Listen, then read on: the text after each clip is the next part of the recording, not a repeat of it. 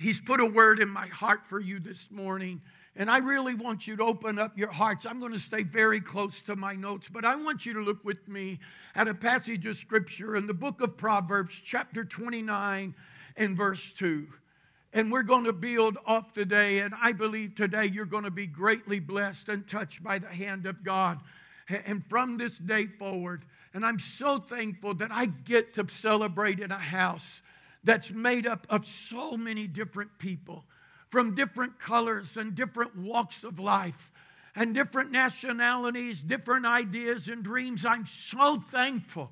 I really love it when the house is mixed up. I love it when the age is here, and I love it when the young is here, and everyone in between because I believe it is a picture, first of all, of the family and the body of Christ, but I believe it's healthy. And I believe it's what our nation really is about when we really look at it from the core that everyone in here, despite of what your color is, despite of what your nationality is, we all have the same opportunity to flourish and to be happy and, and to live peaceably and, and to see the very best come out of everyone's life. So follow with me this morning, verse 2 of chapter 29. When the righteous are in authority, the people rejoice. But when a wicked man rules, the people groan. Let's read it one more time. Matter of fact, just read it with me. When the righteous are in authority, the people rejoice. But when a wicked man rules, the people groan. I want to entitle this this morning, when the righteous rule. Can we say that together? When the righteous rule. Well, if that's the case, that when the righteous are ruling, the people are happy, then we have to ask the question then who is the righteous? I don't necessarily believe that they possibly are Republican or Democrat or Unitarian or whatever party they are. The Bible says when the righteous are ruling, when the righteous are in authority, the people are rejoicing. So, my question for you today who is the righteous? I believe this passage of Scripture defines something for us. It tells us, first of all, there's no middle ground. I think that's something every one of us in this place, every believer, every child of God, every man, woman, boy, and girl in this room need to understand and know.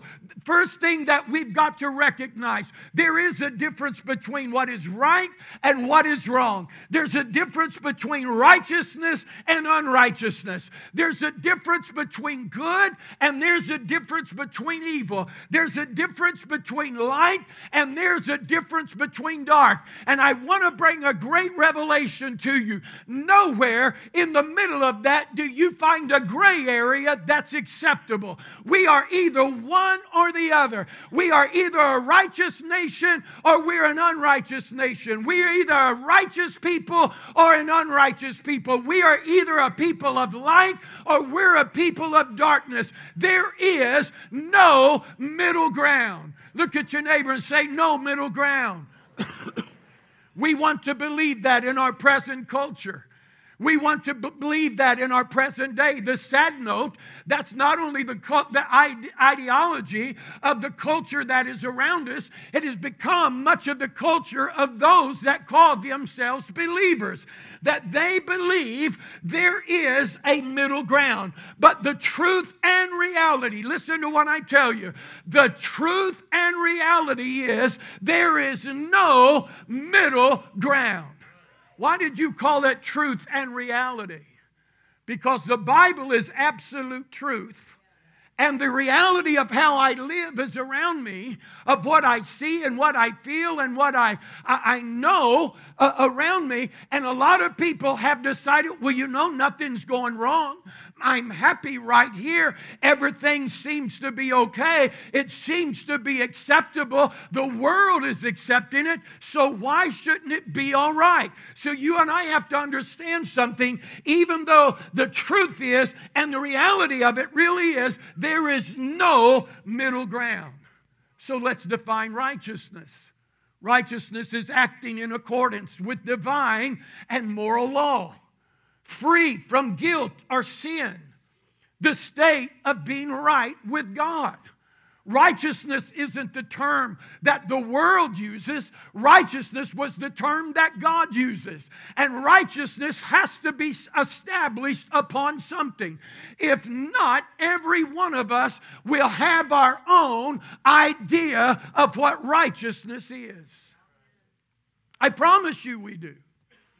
Every one of us have got an idea. You've accepted practices in your life that you have called, you know what? This is right for me.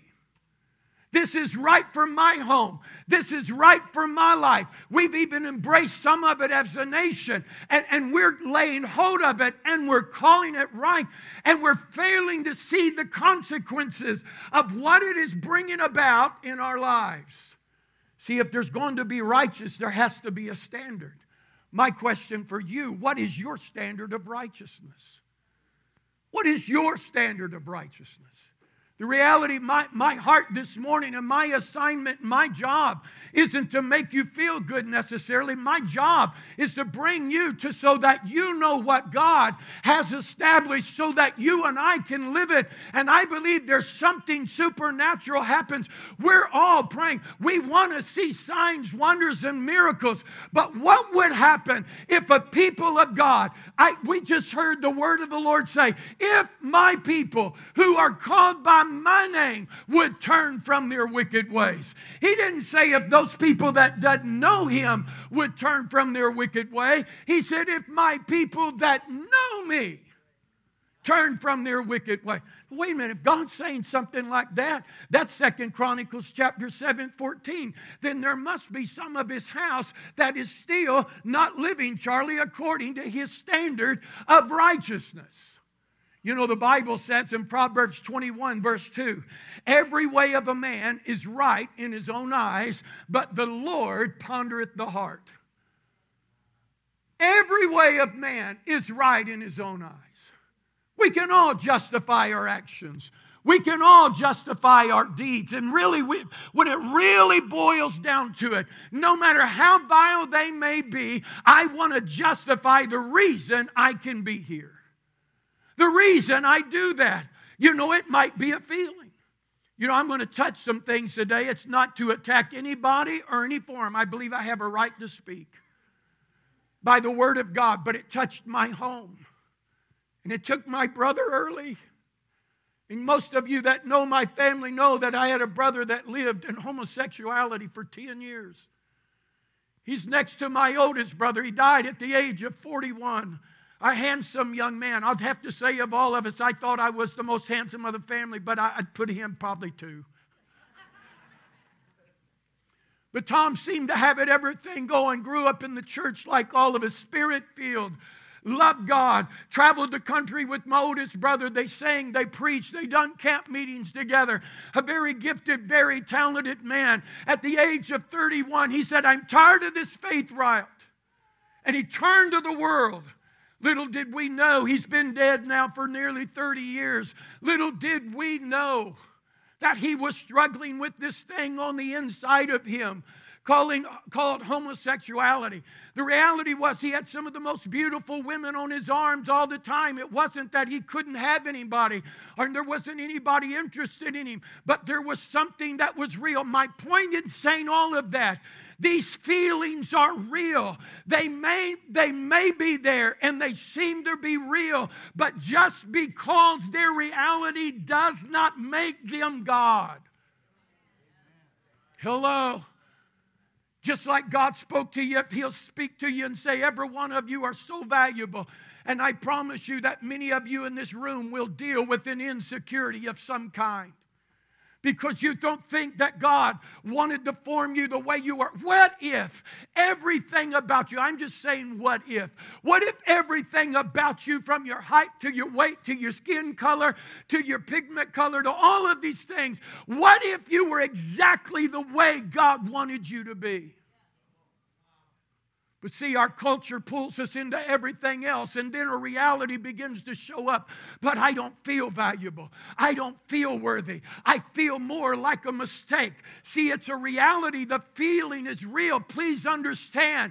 But the truth of that is, it's God that created you for His purpose. It was God that made you for His heart. And when you get up of a morning, I believe God is looking at you. Oh, there's my baby. There's my lovely. There's my child. It's like when our grandchildren walk in the room, every one of them. I have to say this, Chad, I don't know where he's at. When, when Maverick was born, we were, in, we were in Atlanta. Of course, they come and let us hold Maverick, and he's the most precious thing. But I feel that way with JC sitting back there. She's 13 now, and she won't let me hold her like I do Maverick anymore. I don't know why, but she won't let me do it. But Chad said to me, Dad, and I know what he, he was having fun and teasing with me. Dad, is he not your favorite? Is he not your favorite? I didn't answer that. I said, Why you answer a foolish question like that? Because they're all my favorite. Every one of them. Every one of them are my favorite. But there's a reality. So if I'm not careful, what I feel, because we're of a sinful nature and we're in a sinful world, then everything about us can be misconstrued, and every man is right in his own eyes. Proverbs 12, 15 says, The way of a fool, one that is void of understanding, is right in his own eyes, but he who he who heeds counsel is wise. all through the Bible. Go look for yourself. I didn't have time to write every verse that I found. How many times do people turn from God out of doing things that were right in their own eyes? Setting up idols to everything imaginable. And the scripture would emphatically say, because every man did that which was right in his own eyes. I found something I didn't know. How many knows what the first commandment of the satanic Bible is? Does anybody in this room know? I hope you don't. I hope you know what the first commandment of the Bible is. Thou shalt have no other gods before me. But the first commandment of the satanic Bible is simply this do as you will. That's the first commandment. No wonder no wonder when the serpent came and deceived Eve, he got he convinced her, you don't have to pay attention to him. If it's good in your eyes and it's good for food and it's good to make one man wise, then you can do whatever you choose. May I tell you, if we walk by our righteousness, we are greatly fooled. We are greatly a failure if we're walking by what we think is right in our eye continuously. Don't misunderstand anything. Isaiah quoted something like this in Isaiah 64, verse 6. But we are all like an unclean thing, and all our righteousness are like filthy rags. I've read that, I've quoted that a million times, that all of us, that our righteousness is filthy rags. I was at a funeral yesterday I had to do for a family that doesn't have anything to do with this church. I had to drive to Charleston to go do it. And I noticed I didn't know the family. I was just asked to do it to help the family. I did. I went, spent the morning with them. But I noticed a man that came in as I was waiting to be escorted in, that a man showed up late, to, was a friend evidently of the deceased. And I noticed something. He didn't come in being in a suit and tie. Charlie, I thought he just looked like he had walked away. He had walked away from the garage. He come in a pair of shorts and tennis shoes on and a and a t-shirt with no sleeves on it. And what really caught my attention, that didn't really bother me anymore. It didn't bother me because that just seems like what everybody does in the day. Uh, but what caught me, Miss Judy, was his t-shirt was dirty. Or at least it was stained. And I had to look at him for a moment because I know he it, it may have been the very best he had. I don't want to misjudge him, because from the back it was clean, but from the front of it, it was stained. So you and I could look and we could use this passage of Scripture and say, All of our righteousness is as a stained shirt where I spilt something on it, something from the outside of it that I spilt on it. But the meaning of this passage is much, much deeper. And to keep, I don't want to be offensive, and, and but but I have to speak it. It actually talks, that word there actually talks of a menstrual flow of a woman.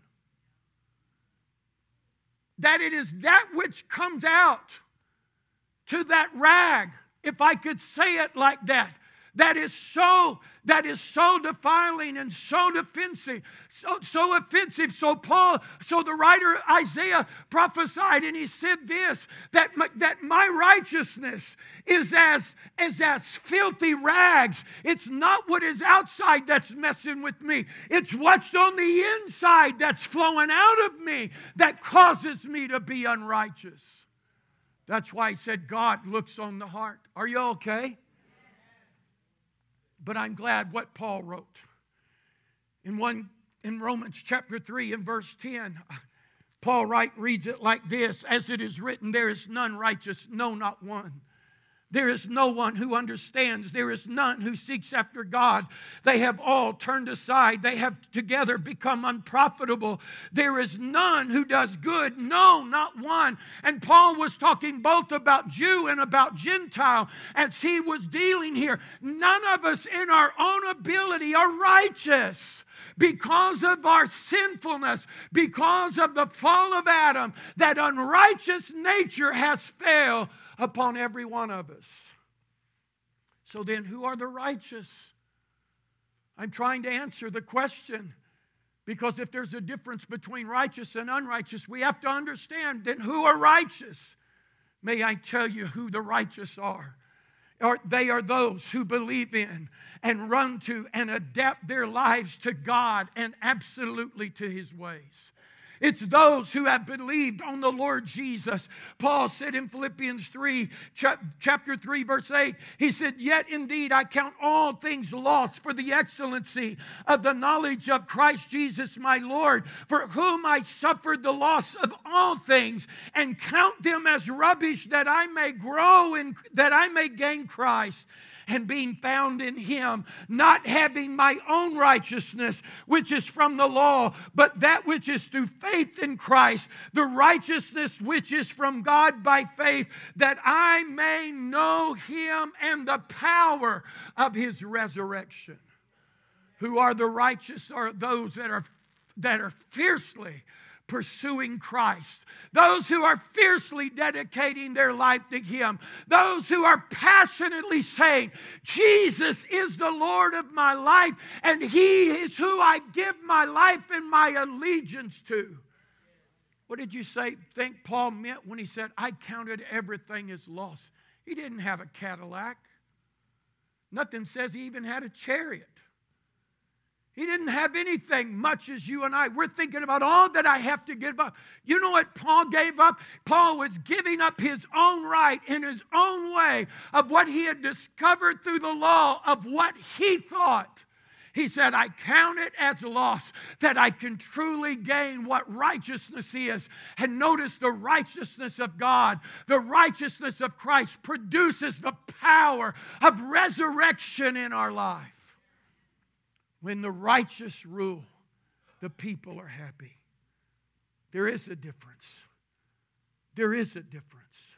Everybody say, when the righteous rule.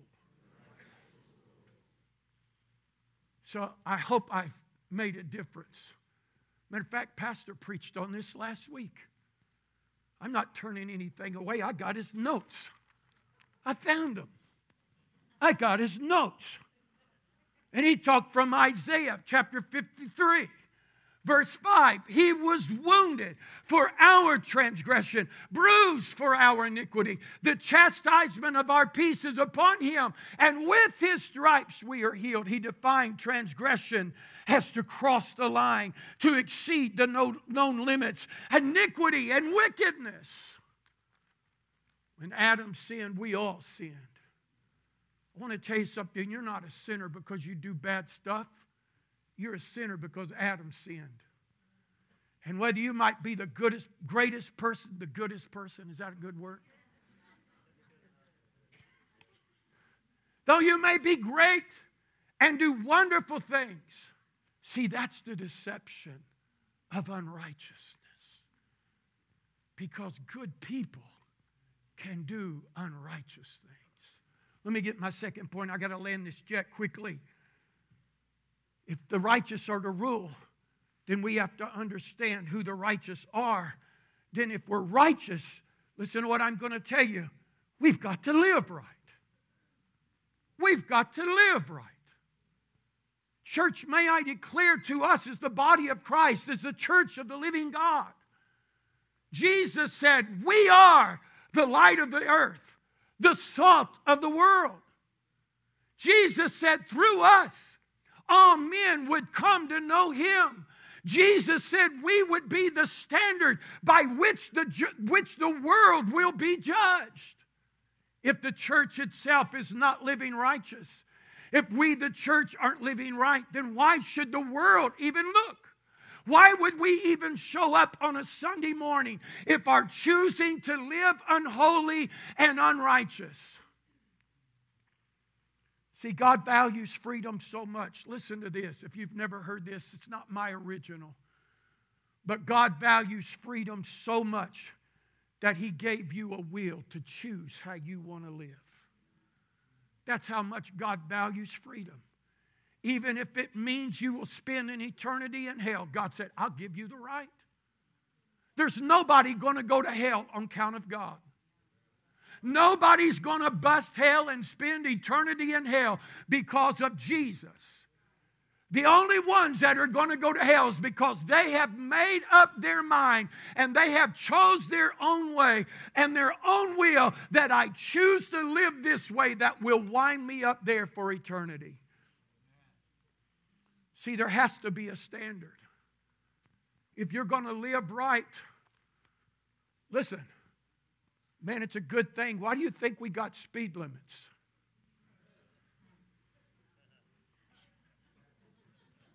because some of you drive too slow. That's just it. You drive too slow.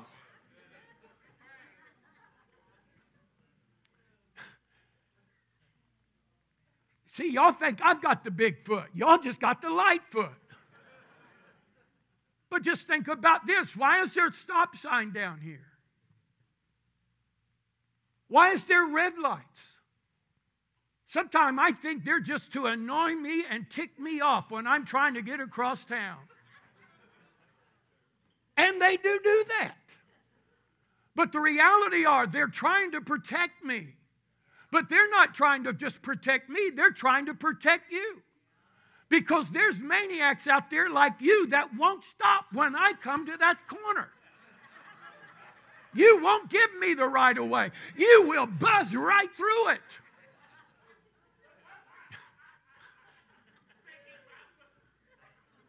See, you have to understand something. We don't have we don't have a standard for no reason. God's trying to protect you. I, I, I, mm.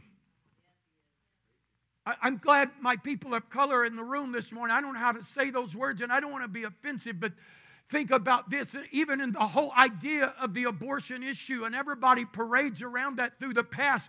But do you realize that 25% of our black population was wiped out because of abortion? 25% was wiped out. And yet we want to vote for people that, that stand for it and believe in it, and it's wiping out a culture. And we think God is trying to keep us from, He's trying to keep us alive. He's trying to help us to be happy, to be full, to be blessed, to be peaceful. Twice certain things, He said, in relationships, keep yourself pure. How many sexual transmitted diseases have been passed that have destroyed? Listen, my brother died with AIDS. And I promise you, you don't want that. I watched him go from this handsome young man that I never will forget. That I told Diane one day, I said, I feel like we need to go see Tom. He was in the hospital in California. We get our flights, we go out. My mom and dad are already out there because they've had to live out there to take care of him at 30 something years of age. We pull up to the hospital in a cab of where we come from the airport in San Francisco. When we pulled up, I noticed this little old man coming out of the coming out of the uh, uh, hospital doors and could barely walk and he was holding on to the railing to go down. The next people out of the door were my mom and dad. That wasn't just some little old man. That was my brother. That aids had gotten a hold of him and it was all in a moment of passion or moment of lust, whatever that moment was. Sometimes, listen, God sets patterns. He's not trying to keep you from being fulfilled, He's trying to protect you from that which will destroy you. Listen, it don't have to be AIDS, it can destroy you emotionally. It can destroy you, how you will view life, how you will view everybody around you. I'm not trying to be heavy. I don't mean to be that way.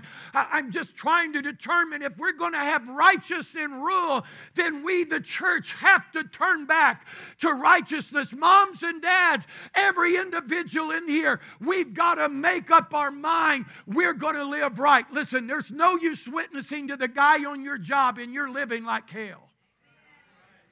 There's no use you come, come go to church with me and you're partying with them on Friday night. Hello, are you okay? There is a difference. There is a difference of right and wrong, of good and bad. We've become a culture that said, I made a mistake. And everything that we do now is mistakes. Well, I believe in mistakes, I make them quite often. But not every mistake has, a, has an eternal consequence. But there's a lot of things that we have made mistakes is nothing but sin. And we no longer know what sin is because it's just a mistake. I, I just couldn't help it. But sin simply means this to miss the mark. My life isn't lining up the way God intended for me to live. Y'all look very quiet and look like you want to hurt me right now. But it's missing the mark. When you sin, there is a consequence. The Bible said the wages of sin is death. Let me share something with you. You may be doing it upon this earth, but you are sinning against the one that created you and gave his life for you. You and I need to understand something. I may have not just violated the love of my life, or I may have not done this. I sinned first and foremost against God. That's why God said, If my people, which are called by my name, would turn from their wicked ways. See, I just make mistakes. Well, I, you know, it's acceptable. What if you died right now? What if you died? Well, God's merciful. I heard Pastor preaching on grace last week. You know what grace is? Grace is giving you another opportunity to get yourself in right position before God before judgment will come. I walked into a people that I didn't know yesterday and spoke, and here was the word that God gave me. And I always do this no matter where I'm at. It is appointed unto man once to die, and after this, and after this, after this, judgment. I got news for you. Everybody in this room is going to go to heaven. You ought to rejoice in that. But I got bad news. Not everybody's going to hang out and stay. But all of us are going to stand before Jesus and we're going to give an account for our life. I'm here to declare to you there is right and wrong, there is a standard. I, can y'all give me just a few more moments? Deuteronomy. I know y'all going to shoot fireworks after a while. You'll be up all night, your dog barking, and everything else going on. Deuteronomy chapter 6, when Israel come up out of Egypt, God said, I called you to be a holy people unto myself. God said, I called you to be holy. He gave them what we call the law or the Ten Commandments. You and I th- would think that's hard to live by. No, God was saying, I expect you to be different than all the people of the earth because I'm a holy God. I'm calling you to be a holy people. I'm expecting you to be other than. The sad note is our church world has become so much like the world, the world doesn't know how to find the church. And now we have to, I'm going to say something, listen to me. Now we're depending on signs and wonders to get their attention when the reality was it was you and I as we live was to get their attention. Oh, come on, somebody. Uh, what, what if God never opened another eye? What if he never, what if he never healed another cancer patient? What if he never delivered a, is there enough God in how you and I are living? Enough light that everywhere we go, people are convicted that we walked in the room. You want to talk about the old guys, the old revivalists, as much as they did miracles, they carried a much, as much God with them. When they would walk on a train and sit down, people would be convicted and bow on their knees, crying out to God. They would go into factories to take tours, and the whole factory have to shut down. They didn't do a miracle, they just walked in the room, and the light of Jesus was so much on them. See, we're happening to let God do a sign and a wonder through me when Isaiah said in Isaiah 8, You and I were made to be a sign and a wonder. And now they're wondering what we are. Because I carried the tag, I got him tattooed on my arm. The fish is on the back of my car, and they're, wait a minute, I, I know what that means. But I'm not living up to that, or I'm not aligning there. You okay? Deuteronomy chapter 6, verse 4 says, Hear, O Israel, the Lord our God is one. The Lord, He is one Lord. You shall love the Lord with all your God with all your heart, with all your soul, with all your strength. And these words which I command you today shall be in your heart. Listen to this. And you shall teach them diligently to your children. And you shall talk of them when you walk in the house, when you lay down at night, when you get up and you shall bind them upon you so much that you can't get away from it. Don't be deceived by a good deed. Just because everybody's doing it, don't be deceived. Jesus said like this If you that are evil know how to give good, if you that are evil know how to give good, don't be deceived by good. Listen, if you and I are not careful, the enemy knows how to mess with you.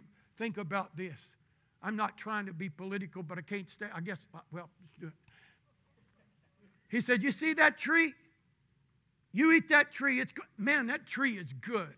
There's great fruit, and it's going to make you wise, and you're going to be like God. So, what does every politician under the sun do? They come and appeal to your need. They come and tell you, listen, I'll pay for your bill. I'll give you a free cell phone. I'll pay for your utilities. I'm going to send you a stimulus check for you and your house every month. You'll not have to do anything. To all you young students, I'm going to pay your way through college. I'm going to remove all of your debt. And while they're making all of these promises of doing good, we don't realize the evil that is setting in the heart. But because we, you know, that sounds pretty good. And we, are you okay? We run to it we grab it. Listen, I got a stimulus check, but I tell you, it ain't going to be my life source. It isn't going to be my life source. I'm not going to turn it away, but it ain't going to be my life source. God is our life source. Hello? Are you okay? If you that are evil know how to do good. In Trinidad, when we go there, you guys have been there. Charlie, you've been with me. Several of you have been over there.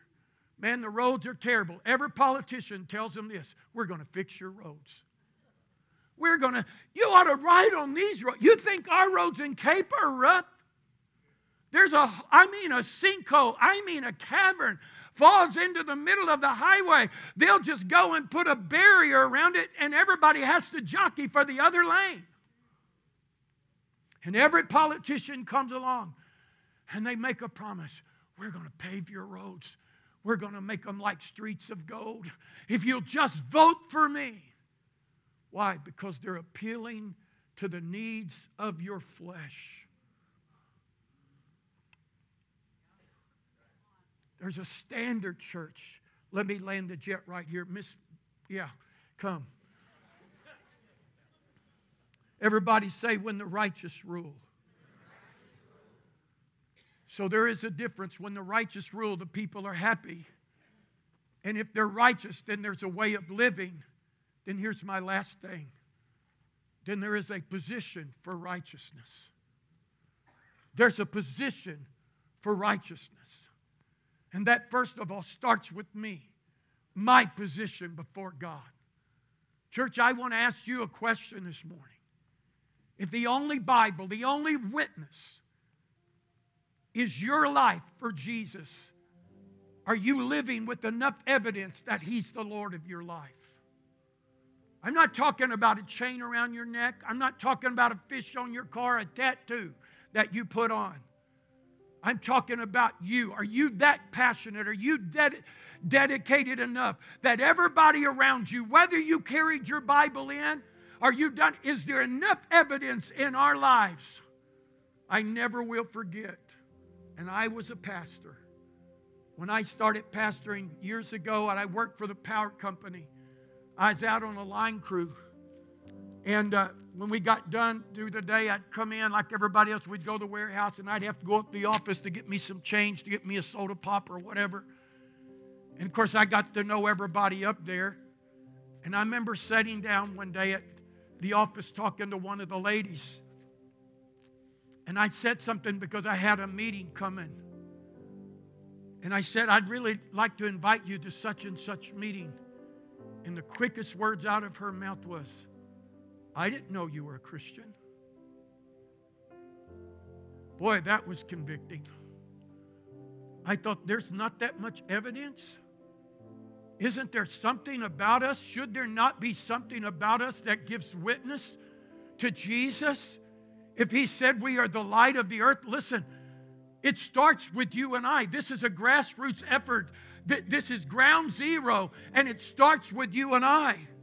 There's a position for me. I can't demand righteousness of my government if I'm not. I can't demand righteousness of those around me if I'm not. It's like, Dad, you're telling your son, hey, son, you don't need to drink, and you're sitting there with an open tab on the table. Or telling him he shouldn't smoke, and you're blowing it as much as anybody. Please don't be offended if that's what you do. I, am just making a comment. We're, we're telling our children don't do one thing. Son, you ought to live right. Daddy, you don't even come to the house.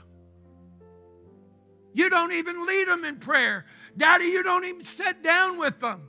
That leads me to the second point in this here uh, of, of, of, of righteousness has a position. It's us as a family. Do you realize the first family was Adam and Eve?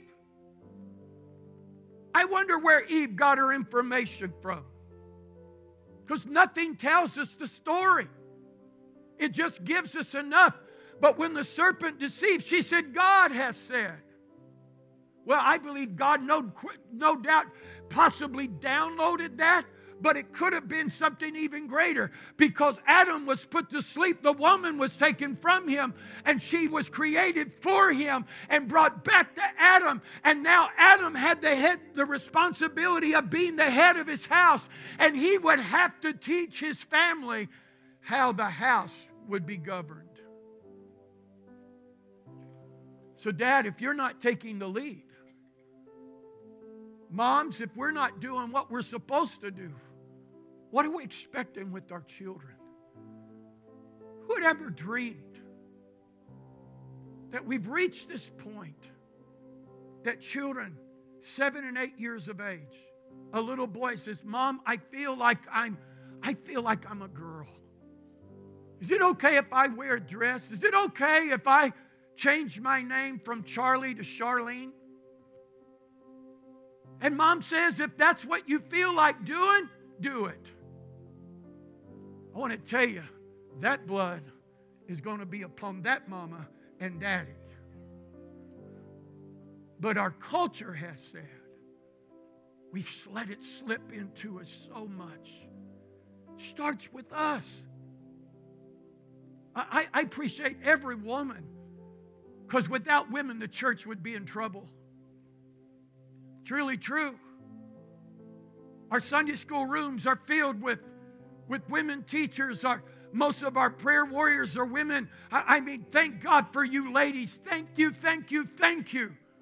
But I have to say to the men, where are you? Why didn't we step up and take some of these positions? Why didn't we choose to take the lead?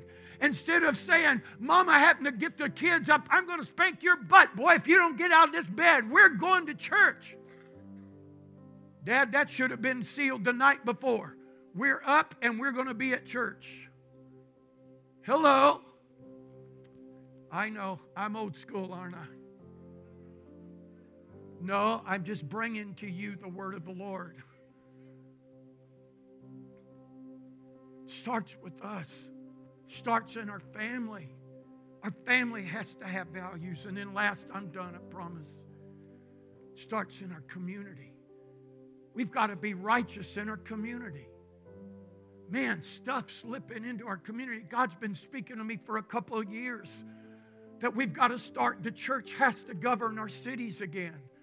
I'm meeting with pastors and I'm talking that to them, and some of them are looking at me like a calf stirring at a new gate. But I'm saying, guys, wait a minute. Stuff is coming to our cities that should have never come. Why are we not stepping up? Again, y'all think I'm on a tangent. I'm not. I'm not. I promise you, I've, I've stayed before the Lord. But I got a magazine in the mail the other day from our community. I guess the chamber puts it out once a month. I noticed an article in the very back of it. It was an article that was, I can't even think of the guy's name that wrote it. But the agenda of some of the leadership in our community we want Cape Girardeau to be an LGBTQ friendly community that they will want to come here that that spirit will want to come and dwell and that it will be a safe place for them. So let me ask you are you and I going to sit back and just scream and holler at all the politicians? Are we going to rise up in this hour and say, wait a minute, this community belongs to me, and I don't want that paraded in front of my kids? I'm not saying I don't love the people. Don't misunderstand. Anybody is welcome in this house, anyone is welcome in this house, but we don't have to embrace your sin. And I have to deal with it for where it is. I saw a thing, Pastor Parsley is in camp meeting. I was watching a little bit last night or Friday night. And uh, he had posted something or he put up on their screen a third grade school teacher that was identifying neither as male or female. And that was teaching this to her children that they didn't have to identify. This is going on in our school systems. Moms and dads, are we going to set back and let our community be put in the hands of the unrighteous? Because you know what? I just don't have enough time. I, I just don't want to deal with it. I, I, just, when was the last time? I, I have to, I'm being honest with me. When did we go to the school board meetings? When did we go to the city council meetings? When did we go? How many of you are really paying attention? Wait a minute, really had a serious talk with your teacher of your students, even our grandchildren. What are they being taught? It's time, church, that we've got to rise up. Some of you in this place need to be running for office.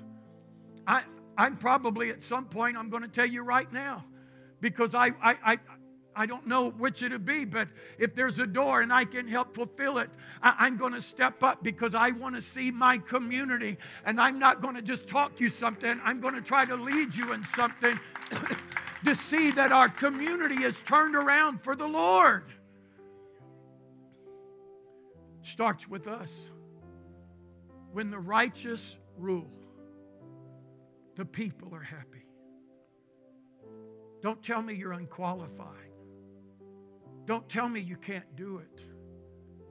Our problem is we have gotten ourselves, I believe one of the strategies of the enemy is that He's gotten us all so, so involved and so busy in everything under the sun that we have lost what really is our priorities of life and what is valuable.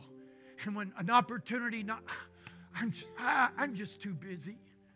It doesn't seem like it's that important because it's so disguised.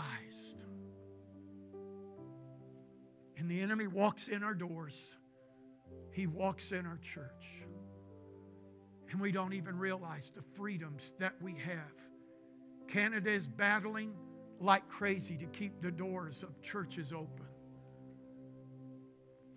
Nations of the world are fighting, and the enemy is seeing how far we can be pushed and what we can buy into. He showed us the last three years. If I can make you fearful enough, I can lock you down. I'll stop you. And I was one of them. Not again. Not as a church. Not again. We're not going to. Fear's a real deal. You know, Dutch, I don't know if you ever follow Dutch Sheets, give him 15, you ought to.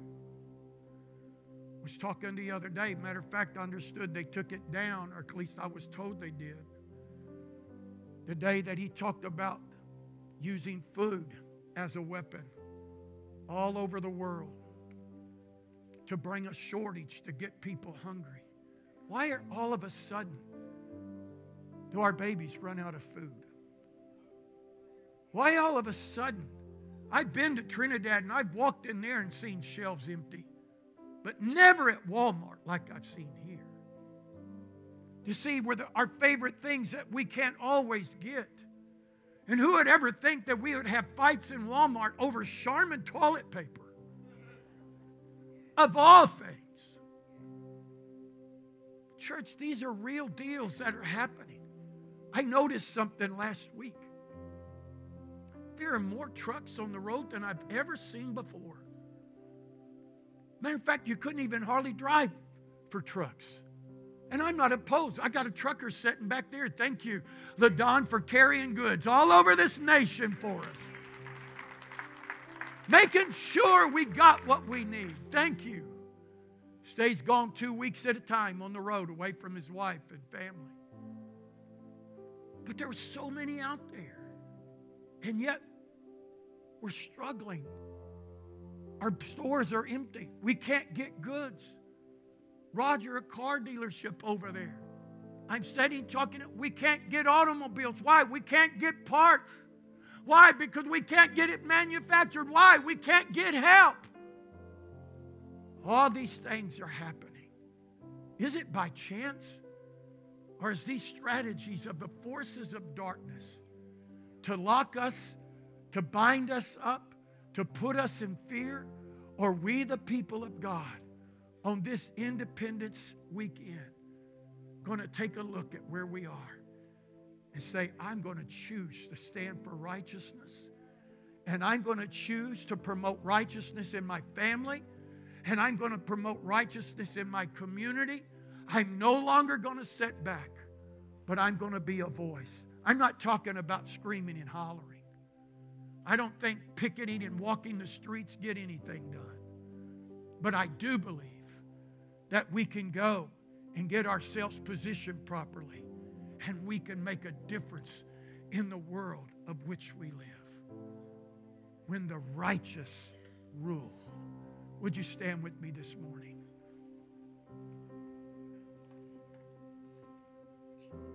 Father, I thank you that your word is a lamp to our feet and a light to our path. And I thank you, God, that your desire for us is far greater than what we can even imagine and what we realize. And I pray, God, right now, today, that each of us would take a good look into our lives of where we are and who we are.